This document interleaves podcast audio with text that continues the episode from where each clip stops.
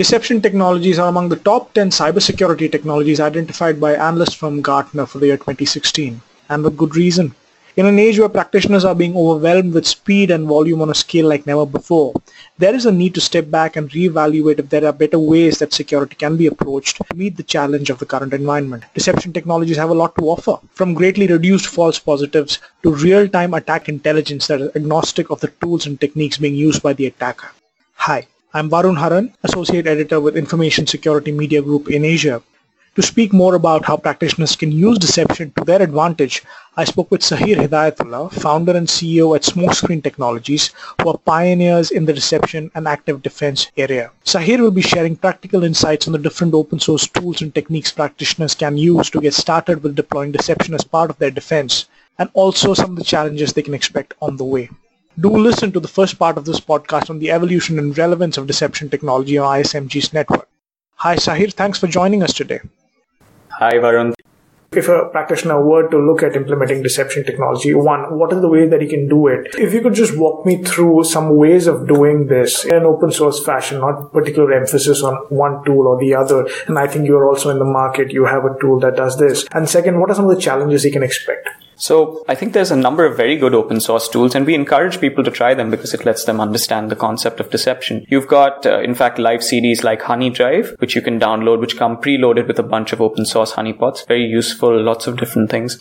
Uh, there are web honeypots like Glastopf. Uh, you've got Dionaea for a network honeypot. So these are some of the more common ones. Kippo for SSH. Uh, these are things you can download and use today. Uh, you mentioned the challenge, and that's the challenge we're probably trying to solve. These are not enterprise ready. You can play with these in your lab. You can play with them in your network at a small scale. You can't deploy them enterprise wide. You can't manage them centrally. You can't look after them monitor them appropriately. That's the primary challenge. So the open source stuff is very effective. You should use it. You should try it out. But the second you say, okay, this has value. I believe there's value here. You need to look at an enterprise solution, which brings all the additionals around it in terms of monitoring, uptime, alerting, keeping them up to date, things like that. You mentioned a couple of things that you can do. Tripwire systems, setting up fake profiles on social media. So can you walk me through some of those things? Yeah. So I think it's very important that you have the maximum different types of deception to increase the chance of detecting an attacker. So we deploy deception through the entire kill chain. To start with, we deploy reconnaissance decoys. These are decoys which are external. They will only trigger when somebody is doing targeted reconnaissance for you.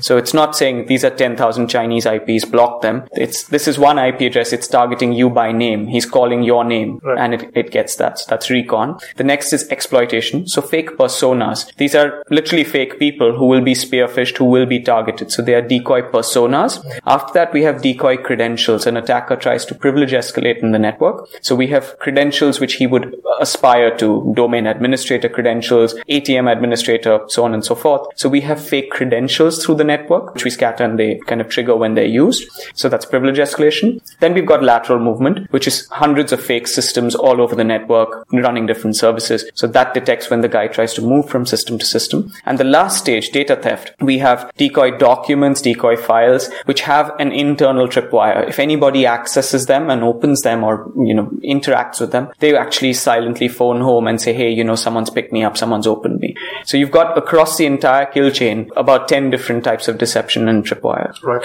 And do you ever get false positives from these tripwires? So you, you do get the occasional somebody wanted to connect to IP address something dot 20 and he connected to 21, which happened to be a decoy.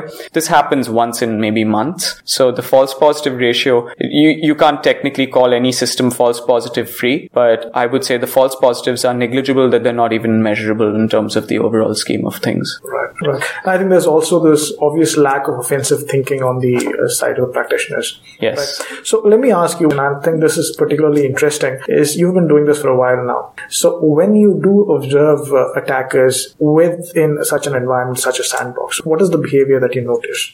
That's a very interesting question. We had uh, an organization a couple of weeks ago who had some alerts on some of the decoys that we deploy for them. And they were looking for access to a source code repository. Now, the typical modus operandi that you would expect from the attacker would be drop some malware, have a command and control site, the usual things we expect. This was completely malwareless attack. There was no malware involved. They had stolen VPN credentials from somebody in the organization, probably through spear phishing, and they were using the legitimate credentials. The entire entire attack end to end did not involve anything other than the legitimate tools and credentials that are used in that organization, hmm. which means no behavioral detection system is going to catch them. No sandboxing solution is going to catch them because it's looking just like normal activity. It is normal activity, right? This poses a tremendous challenge. And the organization, when they saw this, they have investments in various other technologies. They said, you know what? It's not the fault of those technologies, but they can't catch this because the attacker's not doing anything bad per se. He's using someone's legitimate credentials. He's logging in through the legitimate VPN. He's accessing the source code repository the way a developer would, right? There's precious little that any solution could look at. Deception, because it's not looking at the guy's tools, it's looking at intent. We